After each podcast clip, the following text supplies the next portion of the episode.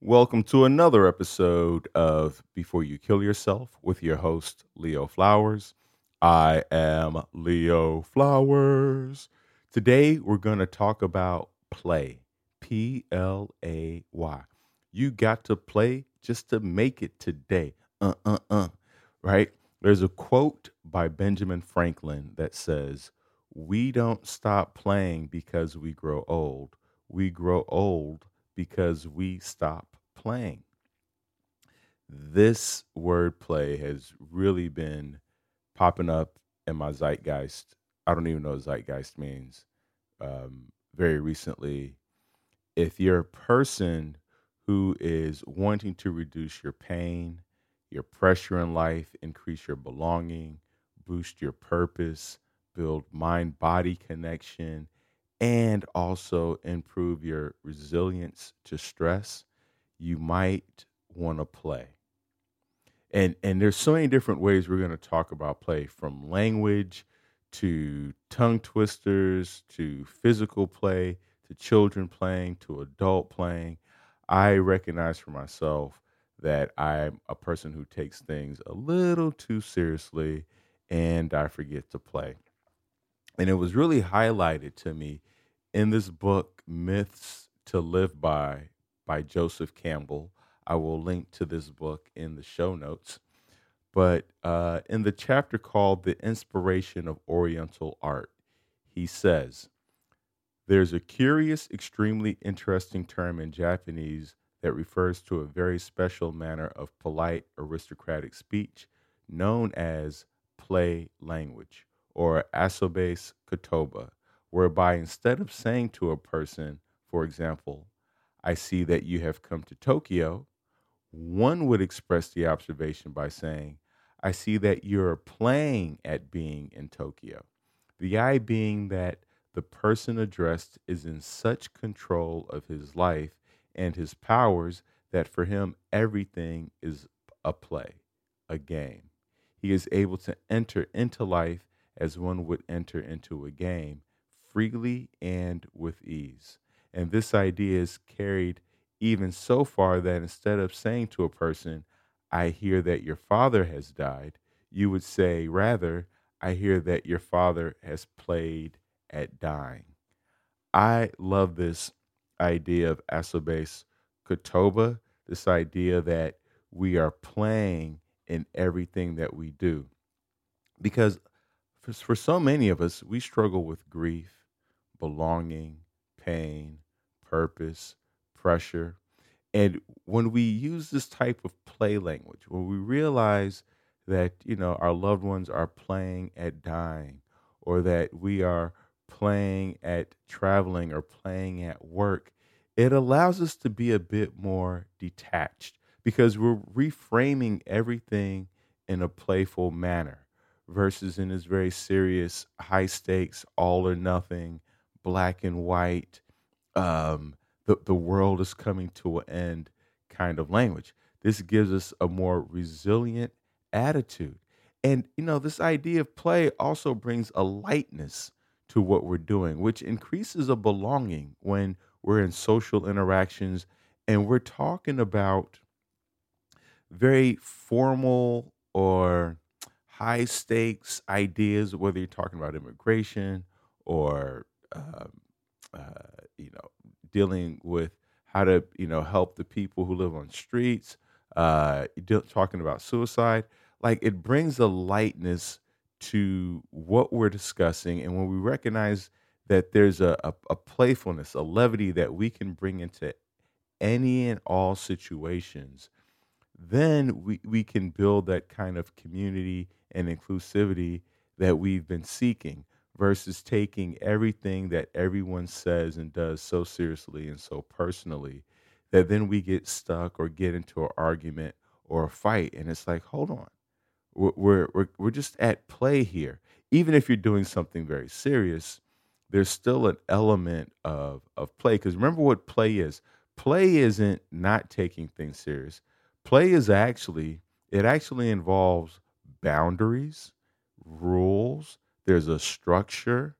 Think about basketball. You know, right now, uh, football uh, you know, is uh, on television, and we're in the playoffs. My Bears didn't make it, but I'm I'm, I'm excited for the the um, the Chiefs and see what they can do. Uh, the 49ers. Uh, um, but anyway, that that's play. They're playing football, playing basketball, playing soccer.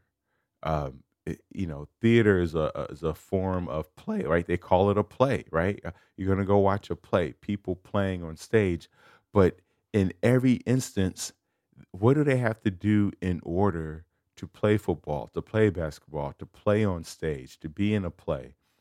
They have to train. They have to uh, work hard. They have to collaborate. They have to co-create.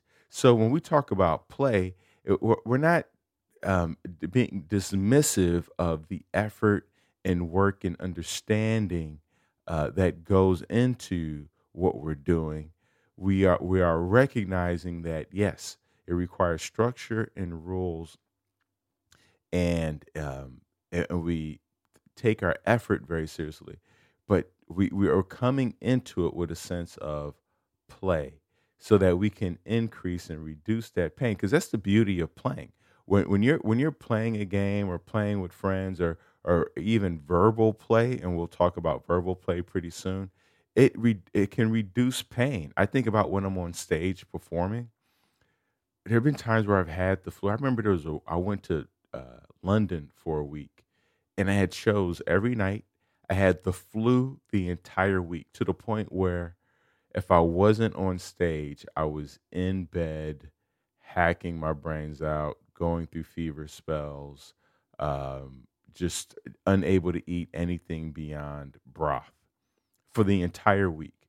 But every night I got on stage. And when I was on stage, I was a hundred percent healthy. I was in the zone. I was focused.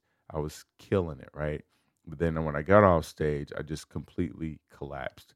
So we know that that play and had bringing a lightness to things really can reduce our pain and our pressure, but also it increases our uh, our purpose to the point where um, we recognize that we have a sense of agency and a sense of empowerment in what we're doing, right? We when we're playing, we feel like we have more control, right? Now I'm talking about play. I'm not talking about situations where uh, you know you you want to play but you're being bullied or it's it's uh, it, it's gone beyond play to you got to win. I'm not talking about that kind of thing. I'm talking about play in a sense where you're co-creating with the rules. You know, as a kid, I remember we would play tag or uh, freeze tag or red rover red rover those uh, that that was play. But it gave us a sense of purpose. It gave us something to do to focus on and you know going back to that idea of belonging like we're all doing this together. We all know what the rules are and we all agree to it. Like that's such a, a beautiful thing. And we see that kids um, you know, as we reduce the recess time for children, that their uh, depression, their anxiety, all those things are up like eightfold in the past 50 years.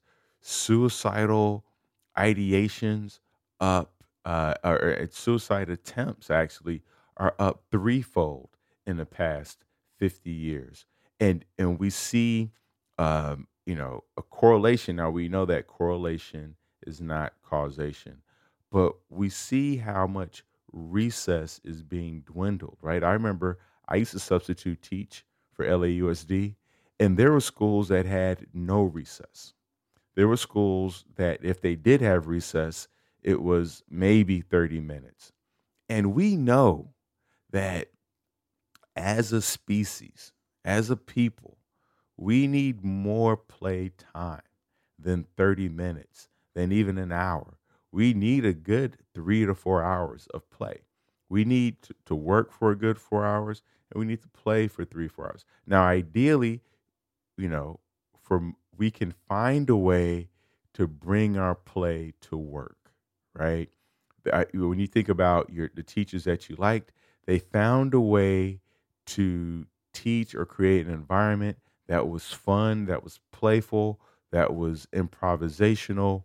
Um, there was an element of novelty and uh, that you were co-creating. They really figured out how to engage the class in a very playful manner.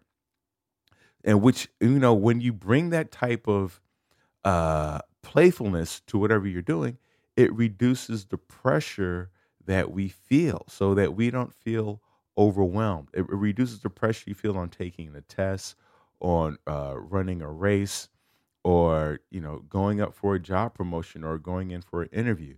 Like if to, to, view things as play allows us to be more adaptable to changing circumstances. And then we find ways to navigate the pressure with a more flexible and resourceful approach. And you know so many of us may be struggling with shame or guilt but if we bring that playfulness to it, that play language, right, it allows us to detach from the intensity by framing the actions or situations in a more distant, almost theatrical manner, right? The and it gives us more self compassion. Like, oh, okay, I don't have to. I don't have to deal with all this burden and shame uh, that, that's associated with whatever's happened. I can detach. Like, okay, I was just playing, and the beauty of play is that means we get to we get to change the rules and we get to start over. If you ever played a video game, right? If you lose, you can start over. The new day is a new start. When you go to bed at night and you sleep and you wake up, you go, okay, I get to approach this differently. And not that the situation has changed, right? It, you know, someone passed away or um, you lost a house or what have you, like that situation doesn't change. But now maybe with this new day, with the new breath, with this new moment, we can change our approach to it and and look at it as okay, that was a lesson learned. That was a thing that happened. How do I accept it, acknowledge it, and then move forward? Like when you're playing that game of tag as a kid and someone touches you, um, you're it. But but you're it temporarily because that that when you're tagged and you're it for that one moment, you're like ah, you're so you're so upset and sad. You're like I can't believe I got caught. But we regroup and we accept it, and then we keep moving forward. So to bring that same sense of play, like right now, if you're if you're feeling shame or guilt or, or you know going through pain that just means right now you're it right? But you're it for now. You're it for now. And at some point someone else will be it. Somebody else will be going through what you're going through and and hopefully your storm has passed and now you can uh, be of service and help that person learn how to navigate through it right? Um, there's this book by stuart brown called play. And I, I really want to emphasize the importance of learning how to play. Uh, it's called Play How It Shapes the Brain, Opens the Imagination, and Invigorates the Soul. Right? Now, in his book, he, he suggests that there's a correlation between a childhood marked by bizarre, absent, or deviant play and the development of homicidal tendencies later in life. This connection underscores the importance of healthy play experiences in early development. I really want you to take a moment to think about your childhood. And did you really have the opportunity to play? To to just roam about untethered? Were there were there moments like that or were, were you kind of sequestered and locked in and, and I'm not talking about bizarre, absent, or deviant play, but I just want you to, to think a minute like what did play look like for you and what were those experience that experiences that you had with play right because for some people they had very bizarre absent or deviant play we know that if uh, you know children who torture animals. Now, notice it's not killing animals or ants, but torturing them. Well, you know, pulling out the magnifying glass and and burning ants. That's a that's a way of torture. Like we we all kill ants. Like if I walk through a park, I'm I'm definitely stepping on a thousand ants, but I'm not pulling the legs off of each ant, you know, until they die. Like that would be torture. So that would be more deviant uh, play. Um, so th- play is is so important to us that we can see early on if by how a child plays whether they will develop homicidal tendencies or if they um, are a person who internalizes then i could see that leading to more suicidal uh, tendencies on, on the opposite end right and the, the according to his book the function of play is an activity done for its own sake, right? It plays a crucial role in building empathy, fostering trust, and regulating emotions. Without play, it may become challenging to distinguish between friend and foe, highlighting the social and emotional benefits of engaging in playful activities.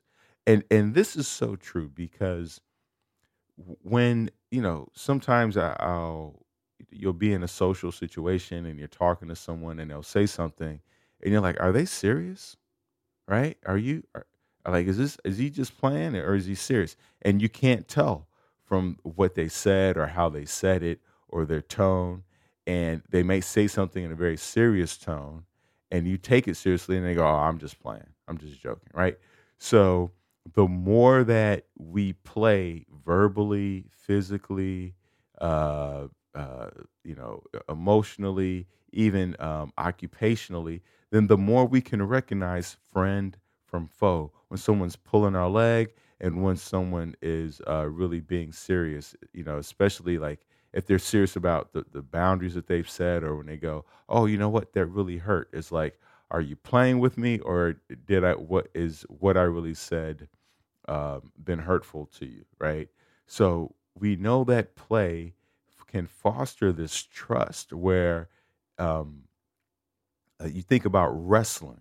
You know, I took martial arts, I took kung fu when I was a kid.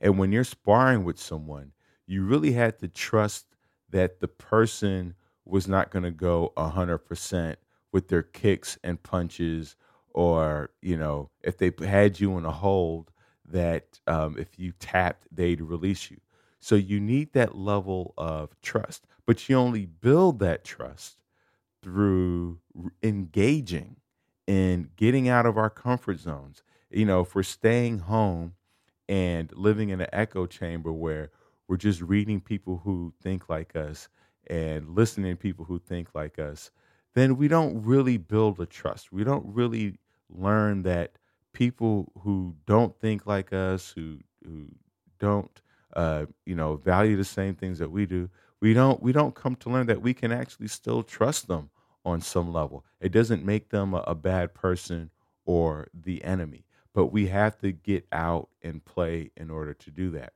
And I know a lot of people play video games, and there's actual research that shows um, video game play if it's action and adventure like Medal of Honor, World of Warcraft, those, although there's not a high correlation with suicidal ideations or attempts, there is a high correlation with addiction and depression, right? Addiction and depression. And we know those two things together, you know, mixed in with some other things, can then lead to suicidal ideations and suicidal uh, attempts.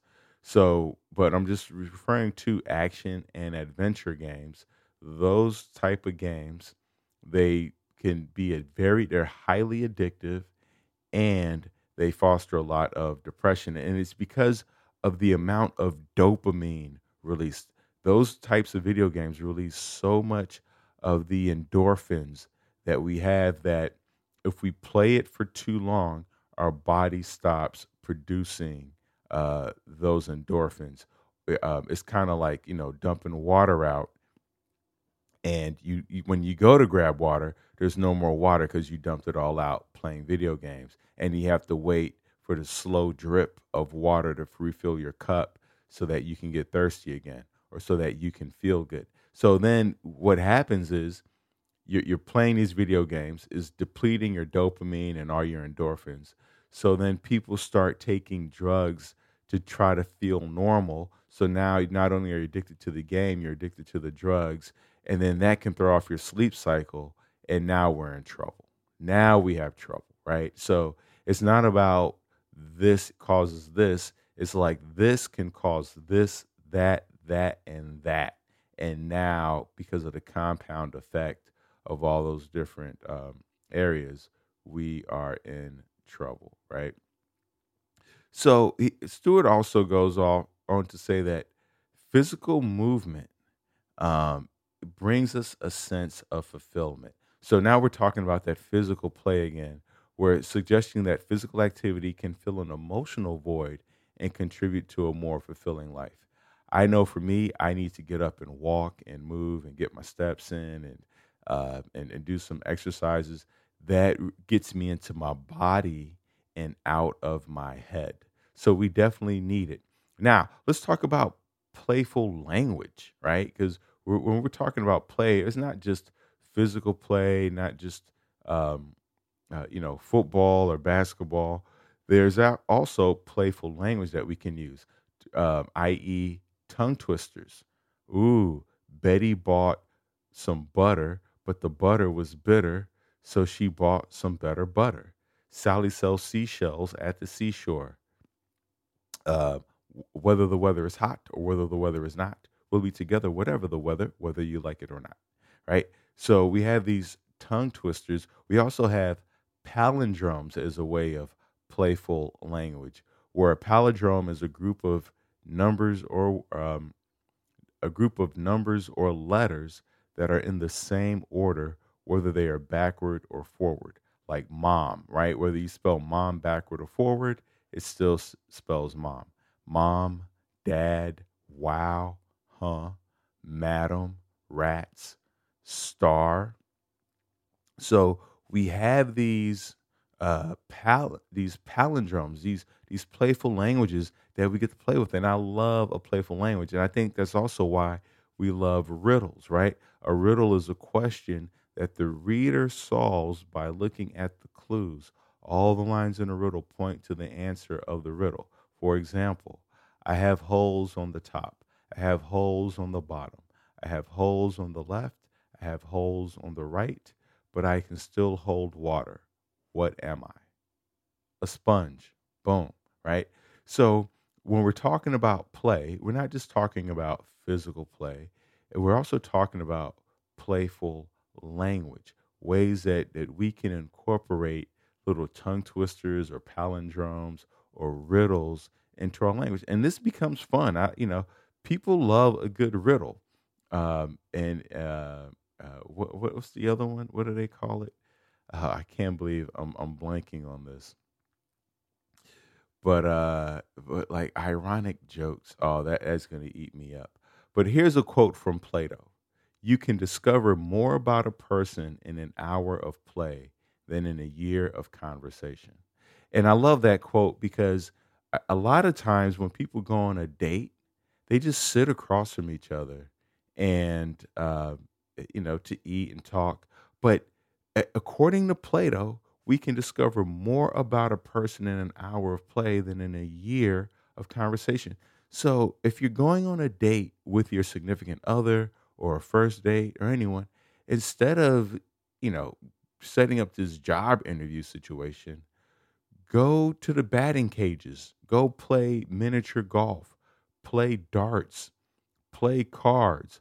You really get to learn about their comp- are they are they competitive, hyper competitive, not competitive at all? Will they cheat during the game? Like you get to learn so much about a person. Diane Ackerman says, "Play is our brain's favorite way of learning."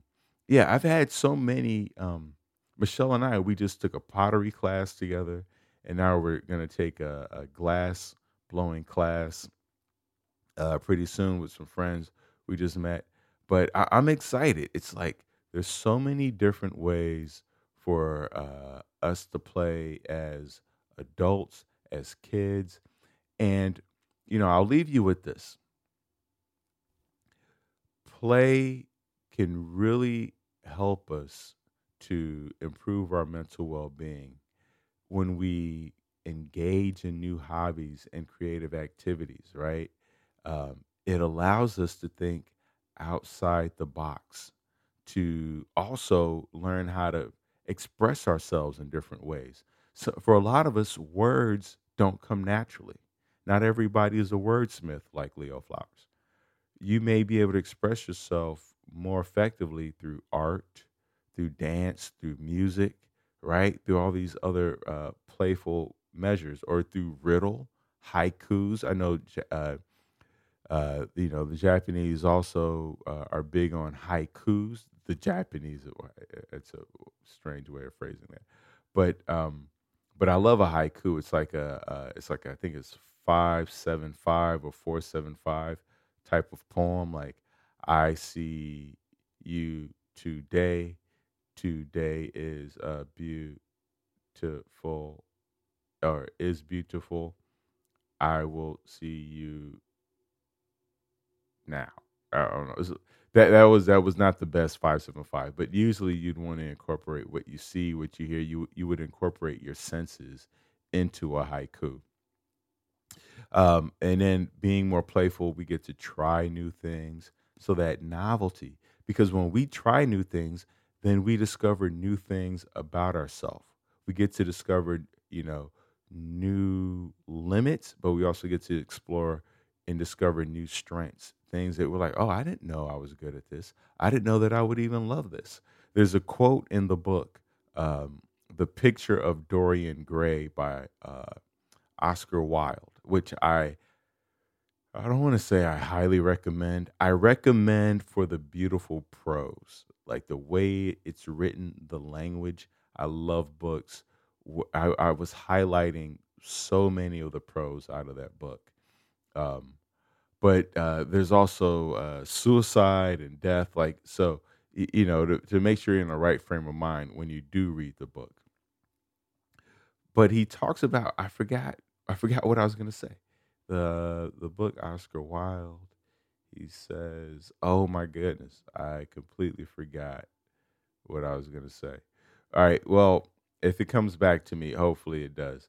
But uh, and you know, it allows us to we can embrace humor and uh, you know, play games, play board games. Michelle and I, we love to play board games, uh, outdoor sports, Monopoly, Uno, uh, Taboo but just find ways of incorporating more play into your life and, and look at uh, the world with a more playful lens so that we can reduce our pressure and stress, reduce our level of burnout, right? Because we're not taking things so seriously.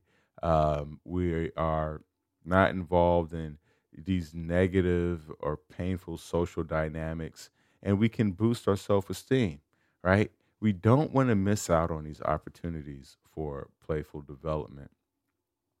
Um, I hope that you found some some way of reducing stress, increasing your belonging, you know, boosting your purpose in a way that allows you to move forward and be more resilient in your life through play, through physical play, through verbal play, through uh, intellectual play. Find a way, find ways to to view life as um, as playful. And you know, I I, I want to reemphasize that that playful language, that asobase kotoba. I know I'm not pronouncing that correctly. I apologize. Um, but that idea of like, I see that you have come to Tokyo versus I see that you are playing at B being in Tokyo. What are you playing at? What are you playing at? And what do you need to play more at? Where can you incorporate more play into your life?